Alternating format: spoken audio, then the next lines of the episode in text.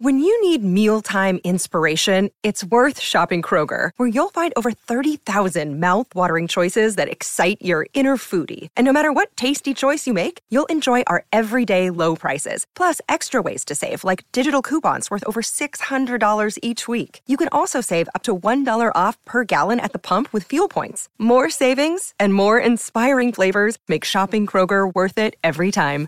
Kroger, fresh for everyone. Fuel restrictions apply. Good risings. I'm Liz Earnshaw, and this is Hash It Out. Hello, lovelies. I hope you are having a beautiful Tuesday. Today's listener question is Dear Liz, how do you know when to leave a relationship or when you should keep working on the relationship? Even if you really, really love someone, the relationship might not work. My guess is, is that if you are wondering whether or not it should end, you're in a place where there are still some positive aspects of the relationship and positive feelings. Perhaps you even love them a lot, but still something doesn't feel right. This isn't a cut and dry question to answer because your reasons for ending a relationship might be so different from someone else's reasons. However, there are a few hard lines when it comes to whether or not a relationship should continue. I will share those with you first, and then I will also share some points for reflection if those areas don't resonate. Okay, so first, the hard lines. If you are afraid in your relationship, then you know it needs to end.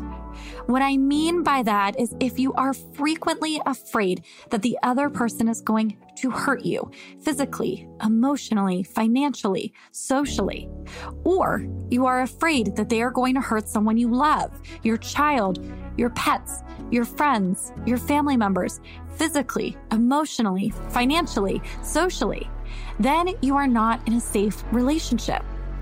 Your relationship is created off of a power differential in that case, where one person holds the keys to your fear and is able to operate and control the relationship in their favor. This type of relationship will need to end. If it does not, it will put your physical and mental health at risk. However, these types of relationships can also be dangerous to end. Please make sure that you consult with the domestic abuse hotline in your area. You can do a quick Google search, but make sure that you clear out your search history or contact a professional about how to create a plan that will keep you and those you love safe. A therapist can help you with this. Whether it's to ensure physical, emotional, financial, or social safety. Okay, so if you heard me talk about that and you are nodding your head yes, I want you to find a way to get connected with a resource that can help you. If you're nodding your head no, and you're thinking, no, that's not it. I'm not in a relationship where I feel unsafe. I'm just in a relationship where I feel unsure. Then here are some areas for you to explore to set, to decide if you want to stick with it and keep working on it, or if it's time for you to leave. Number one, ask yourself if you've made good faith efforts to do things differently. If not, then I'd encourage you to work on it. Nothing changes if nothing changes. And couples get stuck when both people are being willful, which means that neither person is willing to change. Neither person is willing to make the first move because they are thinking things like, I will change when the other person changes. So, if you recognize that maybe you haven't been working on changing your part of the equation because you've really been wanting your partner to change, I want to encourage you to start making those changes now, even if your partner isn't. That way, you can see whether or not anything can grow, evolve in the direction you want it to. If you say, Yes, I've been willing to change. I've worked so hard. I've changed the way I communicate. I have done things differently with the way I express my feelings. I've tried to put down different boundaries. I've worked really, really hard.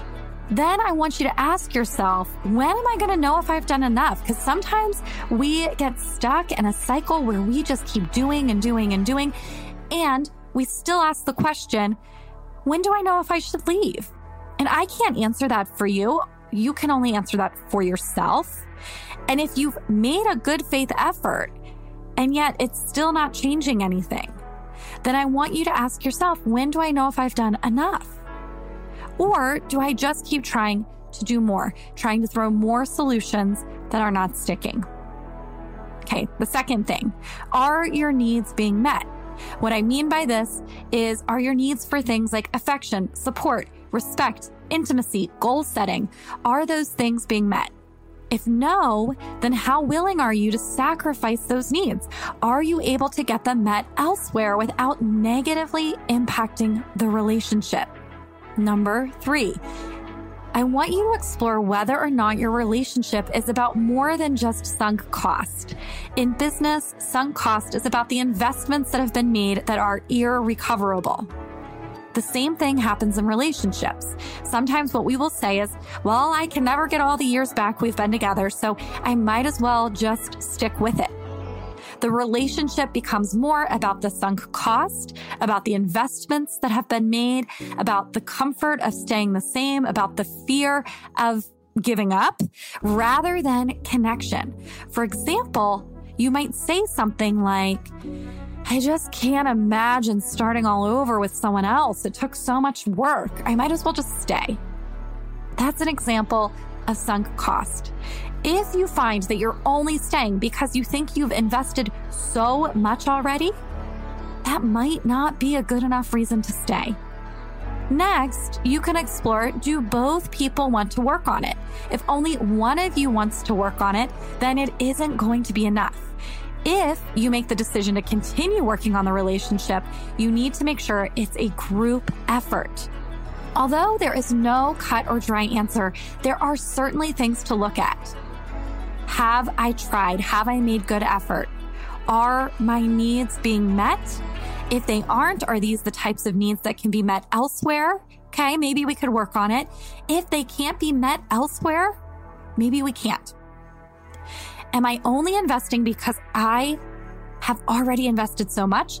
Or am I investing because I want to invest? And lastly, does my partner want to work on it with me? Or am I the only person pulling this along?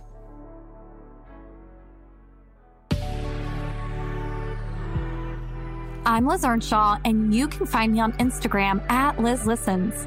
Thank you for listening to Good Risings. If you enjoy this podcast, please let us know by leaving a review. We love hearing from you. Until next time, love on your loved ones, and when that gets hard, tune in to me to hash it out.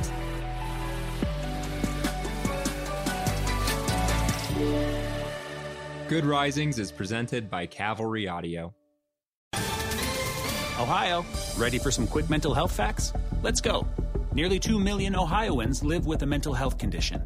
In the U.S., more than 50% of people will be diagnosed with a mental illness in their lifetime.